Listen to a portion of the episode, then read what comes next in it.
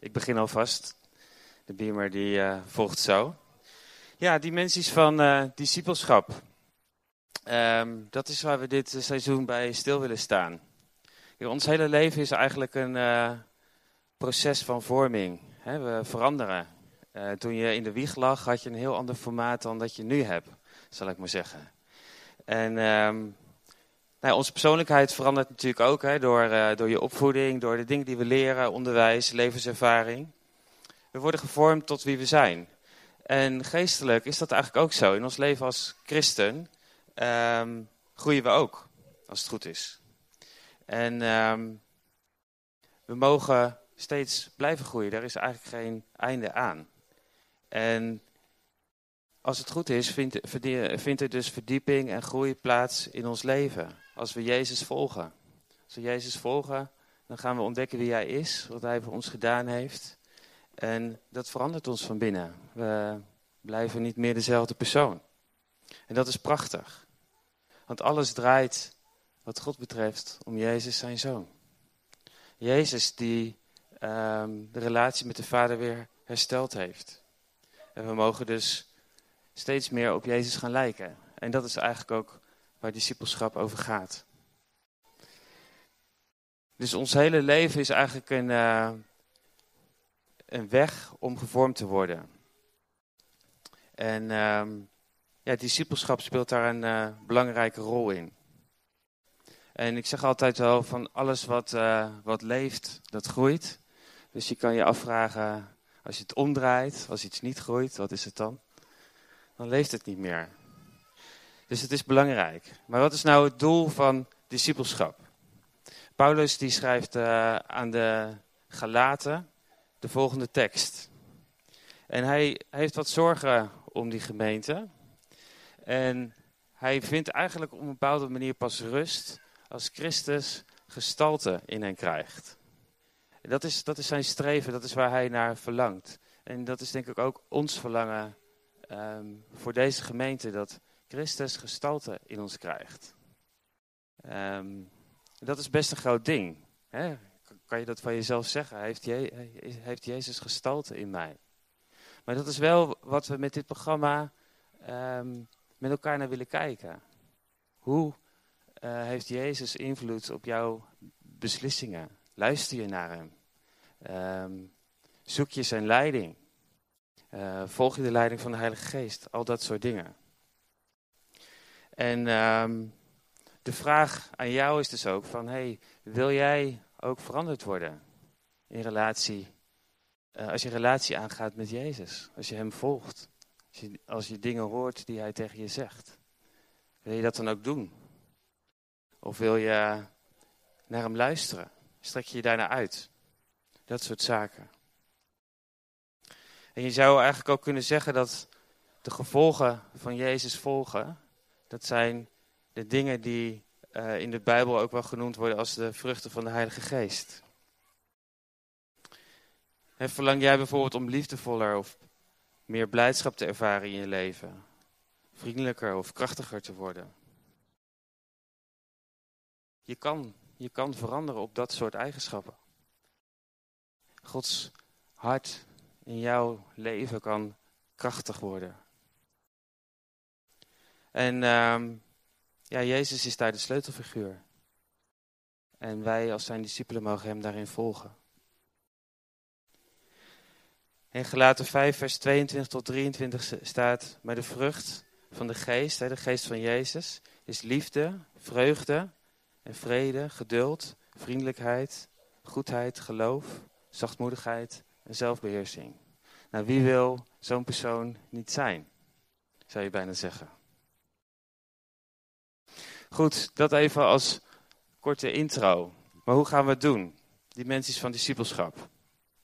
we willen dat uh, insteken als een uh, gemeentebreed programma. Maar hoe gaan we dat vormgeven?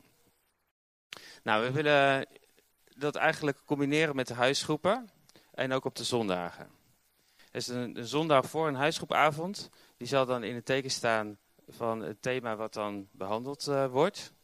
En de donderdag voor die zondag willen jullie alvast inspireren met uh, een prikkelende tekst over dat thema of iets wat iemand daarover geschreven heeft.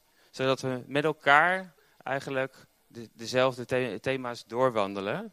En ook met elkaar um, ja, wellicht ook dezelfde groei door gaan maken. Um, dus dat is, het, uh, dat is het idee. Dus hoe, hoe ziet een huisgroepavond er dan uit? Als je naar de volgende slide kan gaan. We willen starten dan met inspiratie over het onderwerp. Vervolgens de Bijbel open, verdieping. En dan is er ruimte voor eerlijke, relevante, persoonlijke vragen. En de bedoeling is dat die leiden tot, tot echt gesprek. Zodat je dingen ook echt kan uitwerken in je dagelijks leven. dus dat we niet uh, naar elkaar halen van, joh, uh, hoe was het ook alweer, hoe zou het ook alweer moeten. Maar elkaar de echte vragen durven stellen. Van, hé, hey, hoe werkt het nou in jouw leven? Lukt het je of heb je hulp nodig? Mag ik voor je bidden? Dat soort dingen. Nou kan het zijn natuurlijk dat je nog geen deel bent uh, van een huisgroep. En dan zouden we graag uh, je willen uitnodigen om, om deel te worden van een huisgroep, want dan kan je dit allemaal mooi meemaken. Um, als je dat, ik mag even de andere slide. Als je dat concreet wil maken, dan kan je direct een e-mail sturen naar huisgroepen.vineyardutrecht.org. Als je telefoon bij je hebt, kan je ook meteen even de QR-code scannen. En de huisgroepleiders zijn er helemaal klaar voor om, uh, om jullie mee te nemen. Um, het taakteam Huisgroepen heeft een, uh, een huisgroepdag georganiseerd in uh, september. En er zijn een aantal workshops geweest. We hebben over de, over de thematiek gepraat. En um, ze hebben ook verder nagedacht hoe dat verder vorm te geven. Dus ze zijn er helemaal klaar voor. En het lijkt mij ook goed om op dit moment uh, voor de huisgroepleiders met elkaar te bidden. Dus ben jij huisgroepleider, zou je dan willen gaan staan? En wellicht dat de mensen in je omgeving even handen op kunnen leggen en voor je kunnen bidden. Ik zal dat dan ook uh, hier centraal leiden. Er staan alle huisgroepleiders inmiddels. Ook de mensen van het taakteam, huisgroepen natuurlijk. Dus kom in beweging en uh, leg je handen op. Goed, laten we bidden. Vader, kom Heilige Geest. Kom Heilige Geest over, over deze prachtige mensen die het verlangen hebben om uh, ook in, in dit programma discipelen te maken en discipelen uh, verder uit te laten groeien. En kom Heilige Geest en mag Christus gestalte in hen krijgen. In en door hen heen. En we zegenen jullie met Gods genade. We zegenen jullie met de kracht van de Heilige Geest. We zegenen jullie om uh, ja, Gods koninkrijk in je hart te ontvangen en het, uh, een rol te mogen spelen in de uitbreiding daarvan. We zegenen jullie om anderen daarin te helpen. We zegenen jullie om, uh, om te zien wat, wat er echt aan de hand is. En dat ook uh, bespreekbaar te maken, zodat we met elkaar de echte dingen aan het doen zijn. En vader, kom met uw liefde over hen, hier. Wilt u hen geven wat ze nodig hebben? Vervul hen met uw Heilige Geest. In Jezus' naam. Amen. Goed, je mag gaan zitten.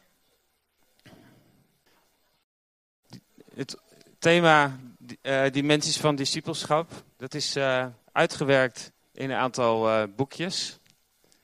En dat zijn acht, acht boekjes die samen een volledig beeld geven van wat het betekent om een discipel te zijn. Dus acht, acht dimensies. Nou, en het is prachtig materiaal wat heel creatief in een, in een boom is ondergebracht. Een boom heeft wortels. En de wortels, dat is God ervaren en uh, hem aanbidden. En dan de, dan de stam, de samenwerking met de Heilige Geest. En dan zijn er een hele hoop vruchten, die ik straks ook eventjes met jullie door zal nemen.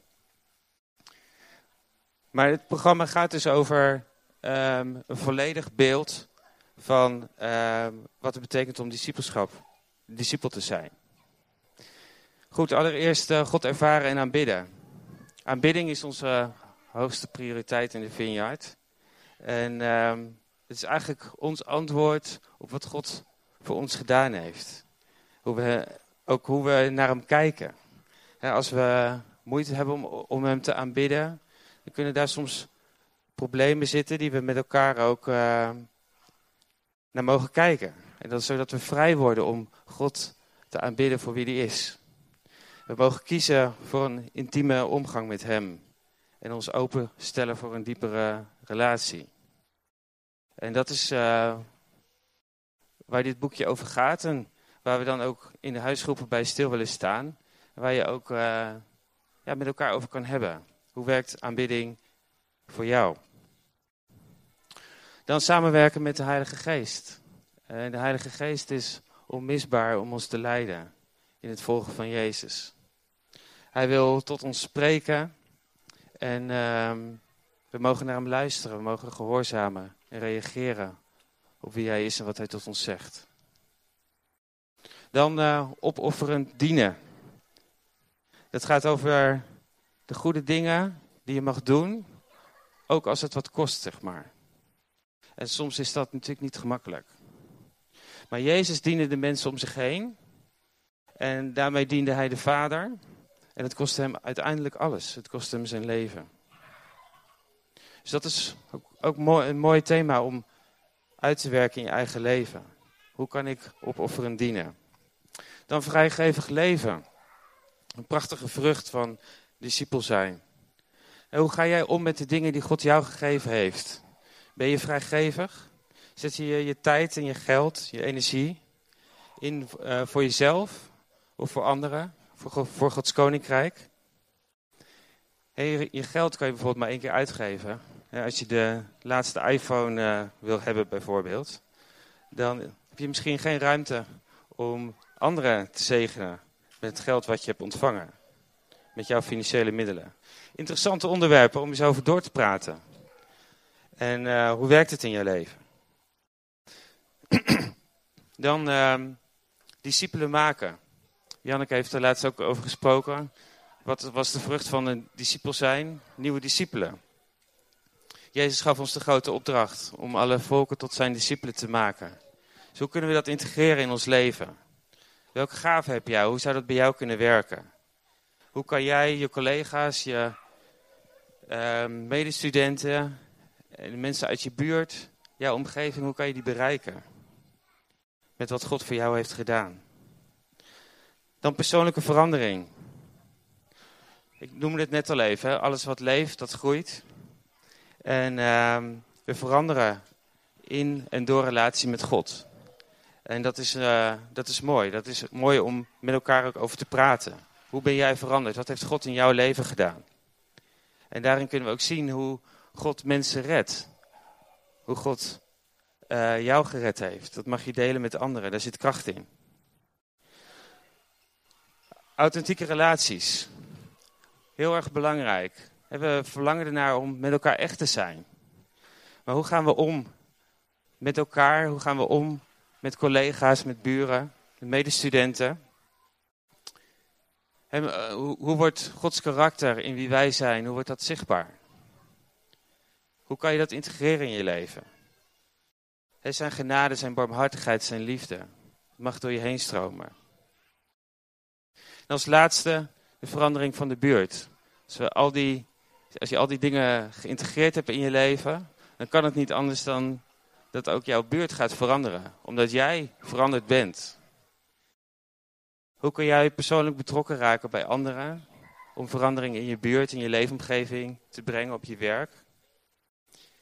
Nou, daar kan je ook met elkaar over hebben van, hey, hoe doe jij dat op je werk? Hoe praat jij over christen zijn op je werk, of met je collega's? Daar gaan we allemaal, bij al deze thema's willen we met elkaar gaan uh, stilstaan. En uh, we hebben wel een keuze gemaakt in de, in de volgorde om het dit eerste seizoen, om drie boekjes uh, mee te starten.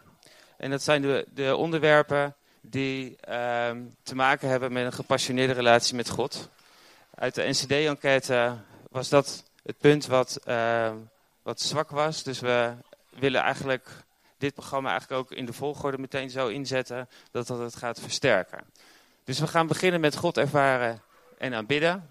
Vervolgens komt samenwerken met de Heilige Geest aan bod. En als derde ehm, persoonlijke verandering. Goed, dan nog iets over de boekjes.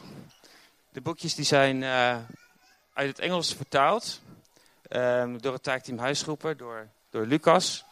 En um, de boekjes zijn beschikbaar op de boekentafel. En ze, ze kosten 20 euro per setje. Dat, daar eh, krijg je dus acht boekjes voor.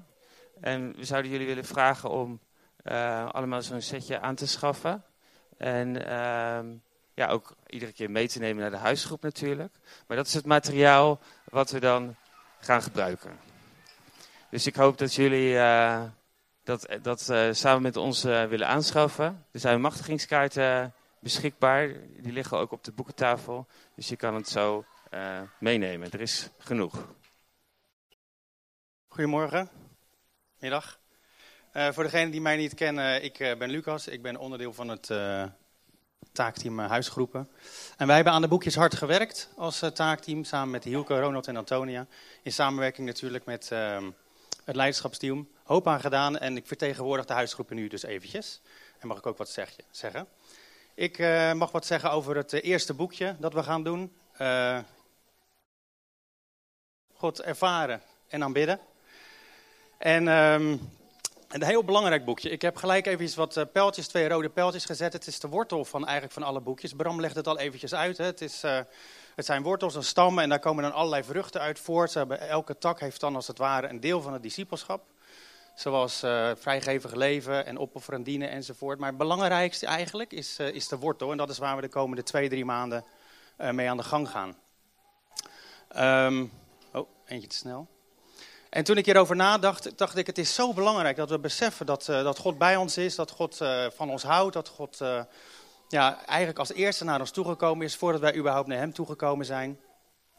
En toen ik ermee bezig was, toen dacht ik eigenlijk aan twee verhaaltjes, wat ik gewoon graag even met jullie wil delen. Dus en dan is mijn tijd ook weer voorbij en dan daar komt Janneke. Dus twee korte verhaaltjes. En het eerste verhaaltje wat ik wil vertellen is van Andrew Womack. Ik was een tijd geleden op zoek naar wat onderwijs. Ik was op internet aan het kijken waar ze gratis mp3'tjes hadden. En toen kwam ik bij een spreker. En dat vond ik een hele goede spreker. Dat is een man met een wereldwijde bediening en houdt heel veel van God, dat is duidelijk. En in een van zijn preken vertelt hij ook hoe hij opgegroeid is. Hij is in een christelijk gezin opgegroeid en zijn ouders uh, geloofden, zijn broers geloofden en het was echt één christelijk gebeuren. En hij was er eigenlijk gelijk toe aangetrokken ook. Dus hij deed zijn uiterste best om christen te zijn. Hij rookte niet, hij vloekte ook nooit, hij dronk ook geen alcohol, dronk ook nooit koffie, dat vond hij ook heilig om dat niet te doen. En um, ja, hij voelde zich eigenlijk wel een hele Piet. Hij ging ook zo uh, de deuren langs. Hij was echt heel toegewijd. Op 17, 18-jarige leeftijd al ging hij gewoon deur na deur het evangelie brengen. En sommige mensen gooiden dan de deur voor, voor zijn neus dicht. En andere mensen die waren dan wel geïnteresseerd. Maar als ze geen, niet geïnteresseerd waren, dan ging hij gewoon naar de volgende. En zo werkte die hele straat af. Een hele toegewijde, fanatieke man. En uh, toen was hij een jaartje of 18 en toen was hij op een gegeven moment uh, aan het bidden. En toen had hij het idee dat God hem iets wilde laten zien. En toen was het, zei hij, alsof ik in de spiegel keek. En wat ik zag, daar was ik eigenlijk helemaal niet zo blij mee. Ik had een heel goed leven, ik had een heel keurig en heilige leven. Eigenlijk precies zoals uh, mijn kerk het zeg maar van me vroeg. Maar God liet me zien wat er in mijn hart gebeurde. En dat was eigenlijk heel wettisch. Ik voelde me eigenlijk een farisee, ik voelde me eigenlijk een hypocriete man. Ik was kaart voor God aan het werk. En ik voelde me daar gewoon een hele Piet. En dat was gewoon niet in orde. En ik, hij zegt, ik schrok daar eigenlijk enorm van. En um, hij dacht, ja, ik dacht, misschien is het mijn laatste dag. Misschien gaat God mij nu doden, misschien is het afgelopen. Het zegt natuurlijk ook wel iets over zijn beeld van God. En op het moment dat hij dat begon te beleiden, van het spijt me van dat ik zo hypocriet bezig ben geweest enzovoort. En hij dacht van, nou, misschien is dit mijn laatste dag. Toen vulde God hem helemaal van top tot teen met Gods liefde. Hij zegt, ik wist niet wat ik meemaakte. Ik werd vrij, ik werd blij, ik was zo enthousiast. Mijn hele leven veranderde totaal. En uh, hij zegt, dat duurde wel 4,5 maand, was ik helemaal buiten mezelf. Ik uh, at niet, ik pakte een boterham uit de la en ik sprak met iedereen over de liefde van Jezus. En um, nou, dat vind ik eigenlijk gewoon heel bijzonder. Zijn hele leven veranderde daarover, daardoor. En de preken die hij nu houdt, die, daarvan zegt hij eigenlijk, al mijn preken die hebben de titel uh, God houdt van jou. Of de liefde van God. En ze hebben allemaal een andere ondertitel, maar dat is eigenlijk het belangrijkste. En dat vind ik zo mooi, want vanaf dat moment is eigenlijk zijn bediening gaan groeien ook. de basis, de wortel. God ervaren, God aanbidden. En hij ervaarde ook van hè, wat eigenlijk Johannes zegt. Wij hebben lief omdat God ons eerst heeft lief gehad. Het gaat eerst om die liefde van God naar ons. Voordat wij eigenlijk wat echt wat voor hem kunnen doen. Dat we dat beseffen. En zo is het natuurlijk ook met eh, wat Jezus voor ons aan het kruis heeft gedaan. Hij is gestorven voor ons. Voordat wij überhaupt ook maar één ding aan hem gevraagd hebben. Maar één ding voor hem hebben kunnen doen. Dat is de wortel. Een ander verhaaltje wat ik graag wil vertellen is eh, van Kim Walker. Ik denk dat heel veel mensen Kim Walker kennen. Die uh, is de leadzanger van uh, Jesus Culture. Als je Jesus Culture niet kent, dan ken je, ken je heel song, maar dat lijkt heel erg op elkaar. En zij uh, was op een gegeven moment ook een beetje in, in, zak en as. Zij, ze was bezig met die zangcarrière en het lukte allemaal niet zo. En dan zat op een gegeven moment zat ze in de kerk met de handen in de haar. Toen zei ze, God, het is me gewoon te zwaar. Ik kan het niet, ik heb te veel problemen, ik kom er niet uit en wilt u mij helpen? En op het moment dat ze eigenlijk ja, half zat te huilen, toen kreeg ze een visioen. En in dit visioen zag ze Jezus voor zich staan en die stond tegenover haar met een grote glimlach. En hij kwam naar haar toe en hij begon voor haar te zingen. En hij kwam dichter naar haar toe nog en hij gaf haar een omhelzing, een huk zal ik maar zeggen. En ze zei, terwijl hij aan het zingen was, toen voelde ik dat al mijn problemen zo één voor één van me afvielen. Al mijn zorgen, al mijn onzekerheid, al mijn alles waar ik me onvervelend over voelde, dat viel van me af. En terwijl ze daar zo stond eigenlijk, met, met Jezus die haar vasthield, toen kreeg ze twee vragen in haar hoofd. Eén vraag was van, hoeveel houdt u eigenlijk van mij? En de tweede vraag was, wat dacht u toen u mij maakte? Nou, op een gegeven moment was ze in staat en had ze het lef om aan Jezus die eerste vraag te stellen, van hoeveel houdt u eigenlijk van mij? En toen ging Jezus voor haar staan en toen deed hij zijn armen zo wijd. Zoals we dat wel eens kunnen doen, van ik hou heel veel van je. Maar het grappige was dat zijn armen, die begonnen te groeien. En die gingen helemaal van zeg maar aan de, naar de ene horizon. En de andere hand ging helemaal naar de andere horizon. Zoveel. En dat was heel grappig voor haar, omdat zij vroeger... Als je blijkbaar in Amerika poppetjes die, uh, waar de armen heel lang van konden worden. Dus het was ook nog een soort grappig effect voor haar. En uh, ze zegt op dat moment uh, besefte ik gewoon wat het is. Ze zegt op een gegeven moment van dat moment ook... Onze missie en onze bestemming is hem liefhebben. En hem lief, ons lief laten hebben. Ze zeggen, that's it. En daar heeft ze een enorme wereldwijde zangcarrière in, in, in ontwikkeld, zal ik maar zeggen. Op, basis van wat zij ervaren van Gods liefde. En daarom denk ik dat het voor ons allemaal ook zo belangrijk is. Hè. Dit zijn dan twee grote voorbeelden van mensen die uiteindelijk heel veel bereikt hebben. Maar uh, ik denk dat God ons dat voor ons allemaal heeft. Weet je, dat we hem kunnen ervaren, dat we hem, zijn liefde kunnen ervaren, dat we zijn nabijheid kunnen ervaren. Dat het wat meer wordt van ja, God houdt van mij, want dat staat in de Bijbel. Dat je echt God, God ervaart. En dat hoeft niet zo groot te zijn. Als ik naar mezelf kijk, ik heb dit, dit zoiets nooit gehad. Maar ik heb wel momenten dat, uh, ik ben een beetje een wolkenman. Ik kijk soms naar de lucht en dan vind ik dat mooi en de zon er doorheen en uh, op de groene bomen. En dan heb ik een soort piepkleine godservaring. En dan merk ik wel eens dat ik uh, God als het ware uit mezelf een beetje begin te danken van hoe mooi dit allemaal gemaakt heeft. En dan zeg ik eens ook, wat gaaf, Heer God, hoe u dit allemaal zo gemaakt heeft. En zo zal het voor ons misschien allemaal anders zijn. Weet je, misschien zal je ervaring uh, hebben dat uh, God een keer op je gebed antwoordt. Of dat je in een situatie bent dat je denkt van nou, dat is allemaal zo toevallig. God ziet echt mij, God is met mij bezig. Of misschien is het op een andere manier. Maar ik denk dat God voor ons allemaal die momenten heeft, zodat we weten dat Hij bij ons is en dat we hem ook ervaren en voelen. Het is niet de basis in de zin van dat je hem altijd moet voelen, maar God wil dat we hem ervaren. En ik denk dat het een hele belangrijke basis is. En ik denk dat het de wortel is. Dus um, ja, dat was de wortel het belangrijkste. Dat was boekje 1. Dankjewel.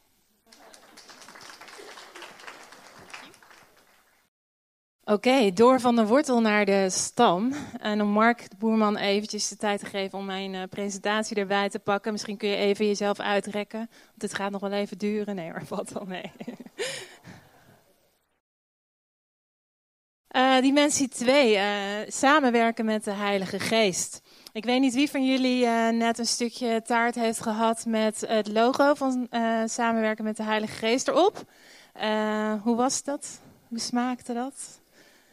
ik had hem ook graag willen proeven, want volgens mij smaakt het naar meer. Heerlijk om samen te werken met de Heilige Geest. Um, nog een andere vraag. Wie van jullie kent dat lied? Een heel, heel oud lied. Er is een verlosser. Gaaf, hè? We hadden eigenlijk aan Nathalie moeten vragen of ze dat vandaag uh, zou zingen. Misschien kun je dat straks nog doen. Um, ik wil even kijken of jullie de tekst eh, van dat nummer een beetje uit je hoofd kennen. Dus ik begin met de tekst en dan mogen jullie mij weer aanvullen. er is een verlosser, Jezus, zoon van God. Kostbaar lam van God, Messias, heilig God is Hij. Jezus, mijn verlosser. Niemand is als u. Aan u gelijk. Kostbaar lam. Ik, ken de tekst ook niet. Ik heb hem voor me.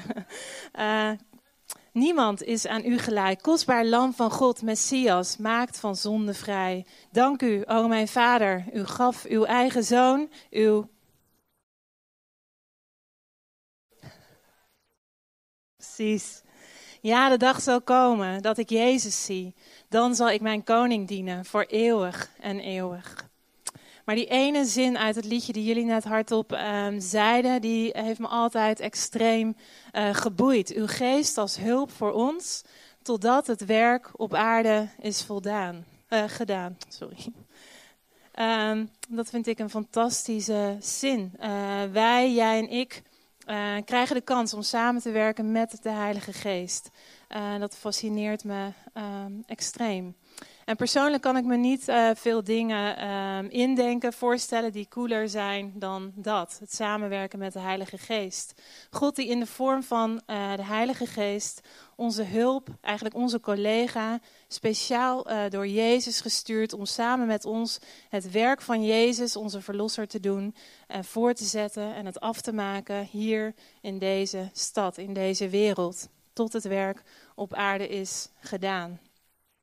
Oké, even samenvatting tot nu toe. Uh, wat? Er is werk aan de winkel.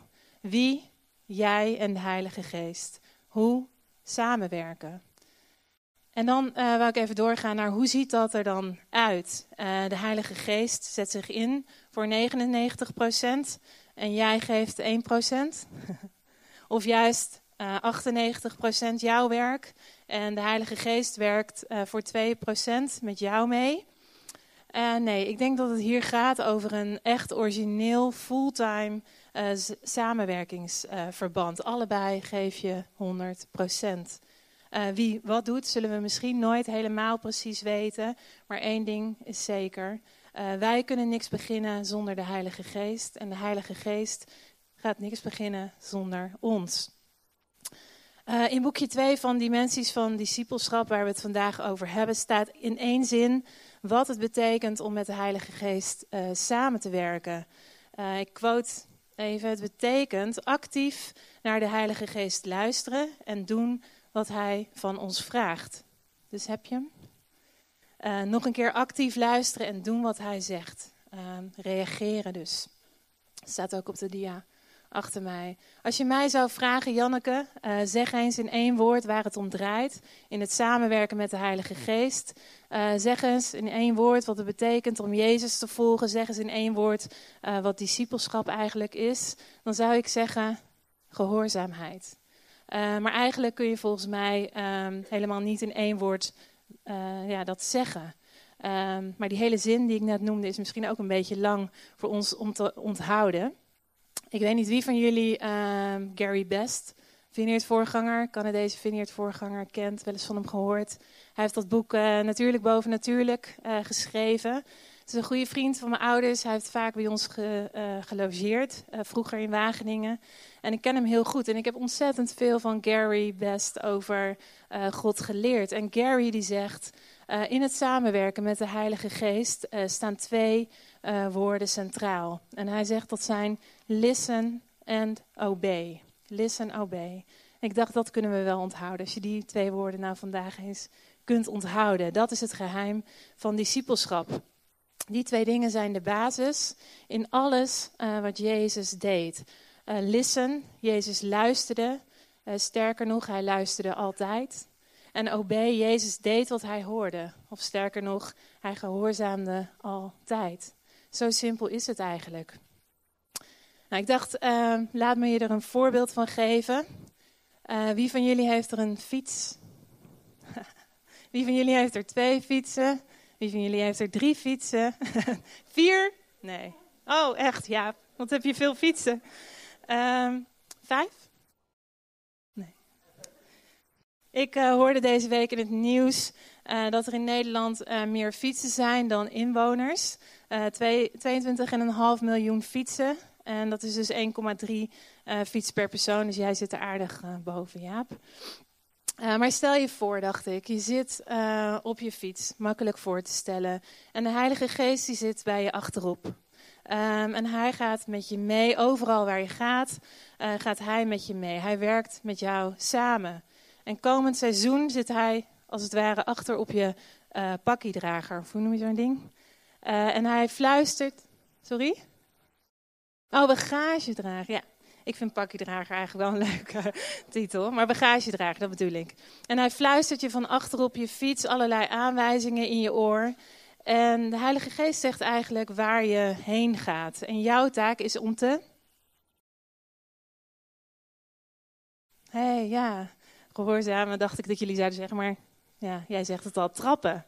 Dat is precies wat we moeten doen. En zoals het bij zo'n beetje elke fiets uh, gaat, zijn er twee trappers. De ene heet listen, luister. En de andere trapper heet obey, gehoorzaam. Uh, dus hoe klinkt het dan als je op de fiets zit, onderweg gaat met de Heilige Geest? Listen, obey. Listen, obey. Listen, obey listen, obey, luister gehoorzaam, luister gehoorzaam, enzovoort. Ik zou de hele preek ermee kunnen vullen.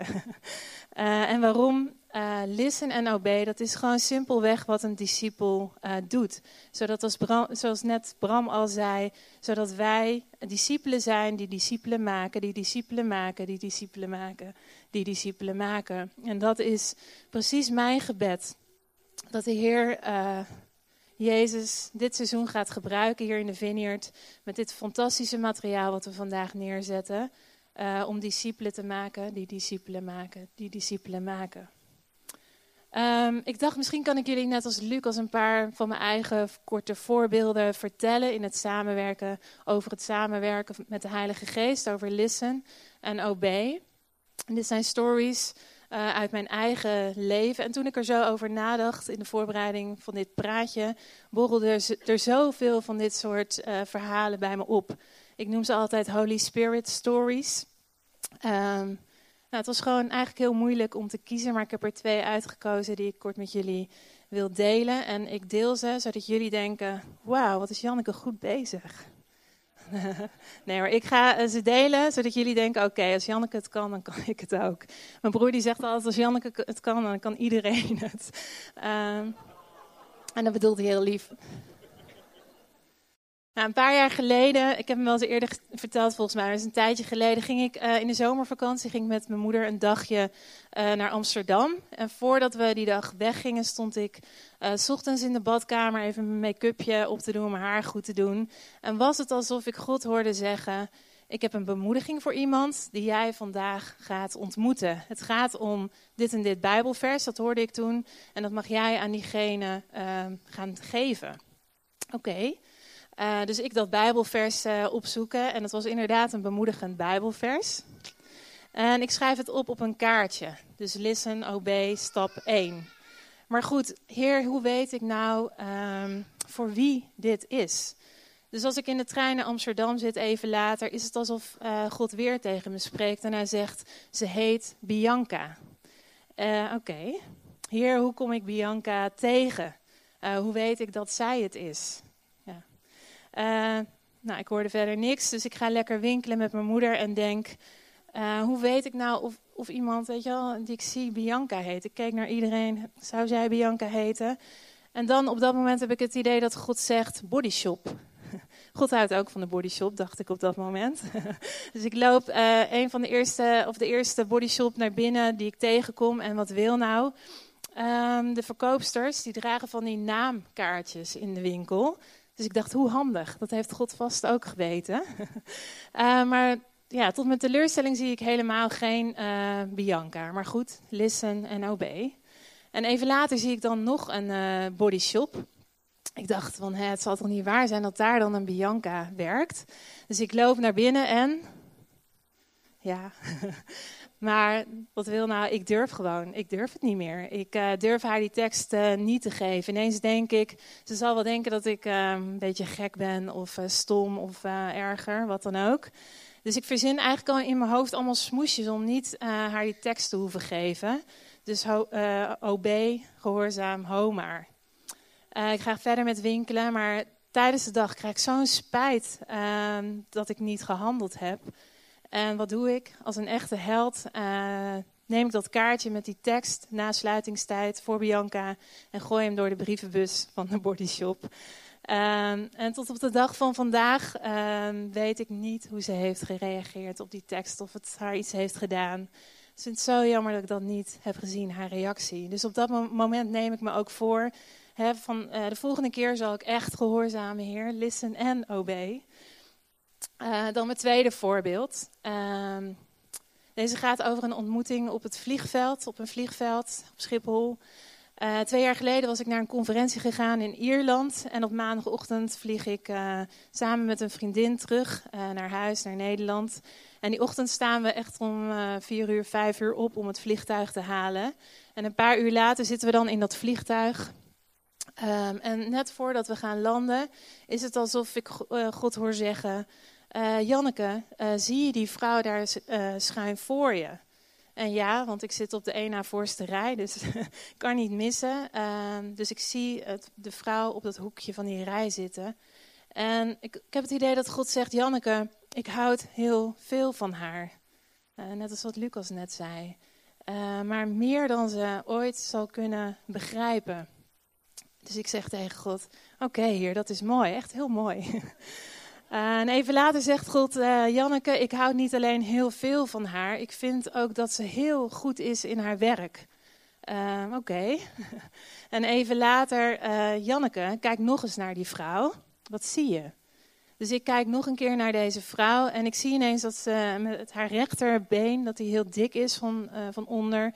En er zit een soort van verband omheen. Dus ik zeg tegen God, oh nee hè, u wilt haar toch niet genezen? En ik probeer God nog een beetje te negeren, uh, want ik durf uh, gewoon niet naar haar toe te gaan in het vliegtuig, op haar af te stappen. Dus als we uitstappen, dan verlies ik haar ook uit het oog. En ik vertel mijn vriendin die naast me loopt uh, op weg naar de bagageband wat ik denk gehoord te hebben. En zij zegt, zij is nu voorganger in uh, Amsterdam, maar zij zegt, oh die irritante vrouw die steeds opstond in het vliegtuig. maar go for it, Jannie. ik moet de trein halen. Nou, doei. dus uh, je snapt wat ik doe. Ik maak een deal met God. Ik zeg tegen hem: als de vrouw straks naast mij staat bij de bagageband, uh, dan doe ik het. Dan, dan durf ik het. En je raadt nooit wie er naast me staat bij de bagageband op het vliegveld. Uh, dus ik, nou, ik zie de koffers ondertussen uit mijn ooghoek al aankomen. En ik denk, het is nu of het is nooit. En ik loop eigenlijk een rondje om deze vrouw heen, zo van joehoe. En ik lach even naar haar en ik vraag gewoon uh, waar ze vandaan komt. En ze komt uit Belfast. En ik zeg tegen haar, um, ik zat net schuin achter je uh, in het vliegtuig en uh, ik zat een beetje met God te praten. En um, toen had ik het idee dat hij tegen je wil zeggen dat hij ontzettend veel van je houdt, uh, meer dan je ooit zult kunnen bevatten. En dat hij uh, vindt dat je heel goed bent in je werk. Eigenlijk precies wat ik gehoord heb. En zij zegt, dankjewel, thank you. En ondertussen zie ik uit mijn ooghoek uh, steeds meer koffers op de band verschijnen en mijn hartslag zit in mijn keel. Dus, want nu ben ik begonnen en nu denk ik, nu wil ik ook voor de bidden ook. Ik sta hier niet voor niks, ik, ik ben eraan begonnen. Dus ik zeg, hey, ik zie dat je iets aan je been hebt. Wat is dat? En ze vertelt dat ze een trombosebeen heeft en dat doet ontzettend veel pijn. En ik hoor mezelf op dat moment zeggen, vind je het goed als ik uh, even voor je bid? Ja, zegt de vrouw. Dus ik bidden bij de bagageband. Nou, daarna uh, wisselen we e-mailadressen uit, krijg haar visitekaartje en dat was het. Totdat ik uh, twee dagen later een e-mail krijg van Julie zo heet ze. En ze schrijft dit. Het was leuk om je te ontmoeten. Je hebt een diepe impact op me gemaakt. Maar niet per se op de manier die je misschien verwacht. Mijn been gaat beter, de pijn is minder en ik kan uh, veel verder lopen dan anders. Dat verbaast me.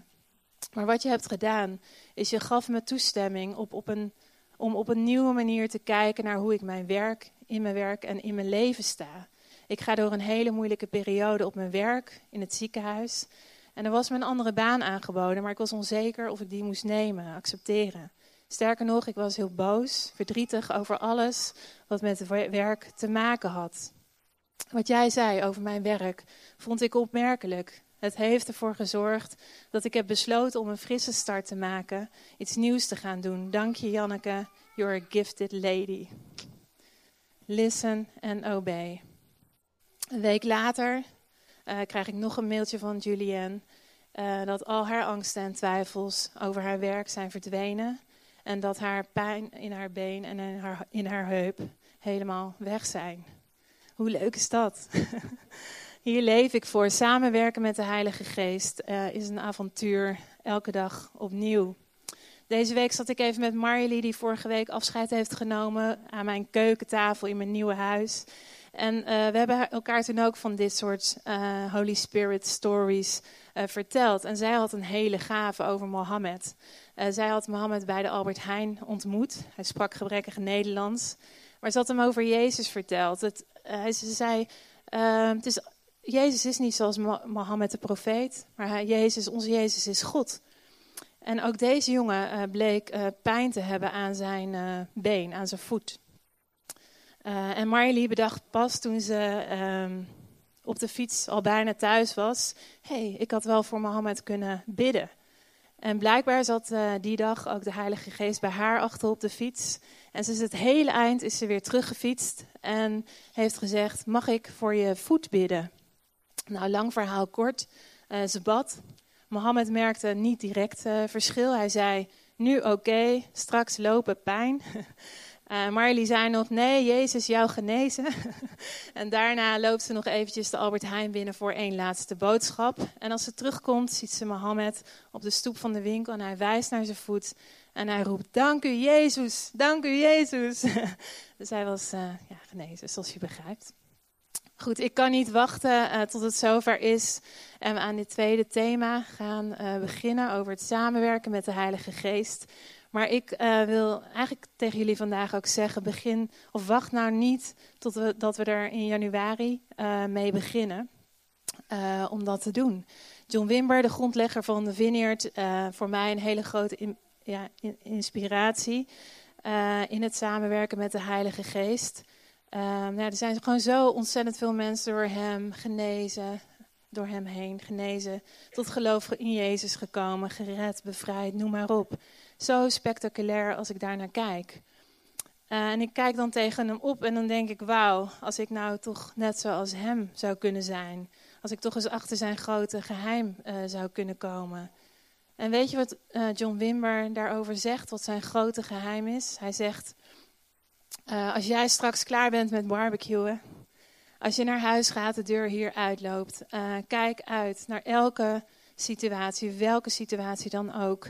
En luister naar hoe, je de, uh, hoe de Heilige Geest met je wil samenwerken. Of het nou om een bemoediging gaat, een gebed, een woord van kennis, of om vriendelijkheid of wat dan ook. Geef dat weg wat de Heilige Geest jou geeft in die situatie. En daarna kijk uit naar de volgende situatie en de volgende en de volgende en de volgende. Dat is John Wimmers grote geheim. Dat is de tip die hij uh, ons geeft en die ik jullie ook vandaag wil geven. Het klinkt misschien niet als een groot geheim, maar dat is het wel. Listen en obey. Je leert het door te doen. Dus spring op je fiets en uh, werk samen met de Heilige Geest. Tot het werk op aarde is, is gedaan. Het derde thema waar we mee aan de gang willen, met, door deze boekjes, Dimensies van Discipelschap, is het thema persoonlijke verandering. En misschien roept dat een beetje bij je op, uh, what's in it for me? En sowieso, waarom zouden we dat eigenlijk doen? Waarom is persoonlijke verandering een thema om mee aan de gang te gaan? Want God houdt toch van ons zoals we zijn? En er is toch niks wat ons kan scheiden van de liefde van de Vader? Dat, dat is toch wat we leren? Dat God niet van ons houdt om wat we doen of wat we niet doen. En dat God niet van ons houdt omdat we zo geweldig zijn, maar dat God van ons houdt om wie Hij is. Hij is onze vader, hij heeft ons gemaakt. Oh ja, lukt het? Ja? Ehm, en hij geniet ervan en hij verlangt ernaar om dicht bij ons te zijn, om met ons te leven. Twee weken terug heb ik hier zelf nog verteld dat God ons zijn liefde, zijn genade geeft. Niet om wie wij zijn, maar om wie Hij is. Niet om wat wij doen, maar om wie Hij is. En dat wil dus zeggen, wij mogen bij hem, bij hem komen zoals we zijn. Met alles wat ons bezighoudt. We hoeven onszelf niet op te poetsen. We mogen komen zoals we zijn. En als we bij hem zijn, ontmoeten we daar genade en liefde. Dus waarom zouden we ons bezig gaan houden met persoonlijke verandering? En ik denk juist daarom. Juist omdat hij van ons houdt. C.S. Lewis verwoordt het zo. Als christen denken we niet dat God van ons houdt omdat we goed zijn. Maar God wil ons goed maken omdat hij van ons houdt. En goed, wat is goed? In de wiskunde is het vrij duidelijk. Een antwoord op een som is goed of fout. Er is maar één antwoord mogelijk op de som. En in de techniek is het volgens mij ook vrij duidelijk. Voor mij als leek, je hebt een machine en als er iets stuk is in de machine, dan doet hij het niet. En als je dat wat stuk is repareert, dan doet de machine het weer. Maar bij mensen is dat allemaal niet zo eenduidig. Is dat niet zo makkelijk. Nou, als we dan kijken naar wat God goed noemt, dan is dat het paradijs. Dat is, dan is dat hoe de wereld begon. Hoe hij het gemaakt heeft. Hij schepte de wereld, hij schiep de wereld en hij noemde het goed. En hij bracht tijd door met Adam en Eva. Samen met God mochten Adam en Eva vormgeven aan het leven. Aan een leven met hem. Dat is hoe het begon. En wat we ook lezen in de Bijbel, is dat we steeds meer op onze vader mogen gaan lijken. In 2 Korinthe 3, vers 18 staat: Onze gezichten laten iets zien van de hemelse glans van de Heer. Want we veranderen in nieuwe mensen. We gaan steeds meer lijken op onze hemelse Vader. Daar zorgt de Heilige Geest voor. Dus we mogen worden zoals Jezus. Onze gezichten weerspiegelen iets van God. Maar ja, dat lijkt tegenstrijdig, want we mogen bij Hem komen zoals we zijn. En als we aan zijn voeten zitten, dan wil Hij ons veranderen. En als ik dan verander en op Jezus ga lijken, waar blijf ik dan? Rosemarie. Hoe werkt dat? Nou, zoals Bram al aanhaalde, Jezus mag in ons gestalte krijgen. En om dat te bewerken heeft God zijn Heilige Geest gegeven.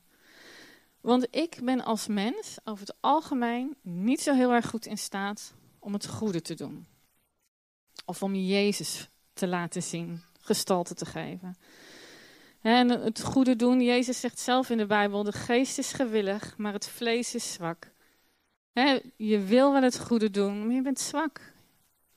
En Paulus zegt in Romeinen: Wat ik doe, doorzie ik niet. Want wat ik doe, dat wil ik niet. Ik doe juist wat ik haat. En ja, dat is een gevolg van de zondeval. De zonde bracht scheiding tussen God en mens. En het is zonde dat we niet leven in het leven zoals God het bedoeld heeft. Het is zonde dat we niet zijn zoals Hij ons bedoeld heeft. Lijkend op Hem in alles wie we zijn, in alles wat we doen, in alles wat we hebben. Maar ja, dat kan ons dan weer fatalistisch maken. Want waarom zouden we dan nog? Waarom zouden we dan nog streven naar persoonlijke verandering? Nou, ik denk het is nog wat gecompliceerder dan dat. Zoals ik net zei, wij zijn als mensen allemaal, wij zijn gemaakt voor het paradijs. Waar het leven is zoals God het bedoeld heeft. Waar zijn orde heerst. Zijn koninkrijk, zou je kunnen zeggen. En wij zijn gemaakt om met God te leven. Om met Hem door het leven te wandelen. Met Hem te praten zoals Adam en Eva dat deden. Maar we leven in een wereld die in heel weinig nog maar lijkt op het paradijs zoals God het bedoeld had. En we leven in een wereld waar de mensen niet meer leven in relatie met God zoals Hij het bedoeld had. En dat raakt ons. En dat raakt ons in de kern van wie we zijn. Dat raakt ons hart. Ons hart, dat is gemaakt voor die andere werkelijkheid. En het raakt ons hart op zo'n manier dat het ons schaadt. Dat het ons beschadigt. En we raken teleurgesteld in het leven, in anderen, in onszelf, in God. En zoals Adam en Eva hun lichamen bedekten, zo bedekken wij ons hart. Uit schaamte, omdat ons hart niet meer zo perfect is zoals het bedoeld was. Of uit angst, om nog verder beschadigd te worden. En angst bedoezelt de vrije wil die God ons gegeven heeft. Ons angst beïnvloedt onze keuzevrijheid. En angst wordt de motivatie van waaruit we kiezen. En steeds meer wordt de zonde van deze wereld deel van ons. En God, God houdt te veel van ons om ons daar te laten. Om ons daarmee te laten zitten. Want wij zijn gemaakt als mensen voor het paradijs. En wij zijn als mensen gemaakt om in relatie te leven met God. Dus ons hart heeft herstel nodig. En we hebben allemaal herstel van ons beschadigde hart nodig. We zijn allemaal op een bepaalde manier beschadigd geraakt in deze wereld die niet het paradijs is. Allemaal op verschillende manieren. En we hebben allemaal op verschillende manieren daar herstel in nodig en verandering. Onze harten zijn op verschillende manieren beïnvloed door deze wereld. En daarom is persoonlijke verandering een thema om mee aan de gang te gaan. Om te ontdekken, hoe is mijn hart eigenlijk beschadigd? En wat van mezelf bescherm ik? En wat van mezelf hou ik achter voor God, voor mezelf, voor de ander? En als God op die plekken in ons leven verandering mag brengen, dan worden we steeds meer wie we van oorsprong zijn. Niet iemand anders, maar onszelf, wie we echt zijn, hoe God ons bedoeld had. De invloed van deze wereld wordt steeds minder en de invloed van God wordt steeds groter.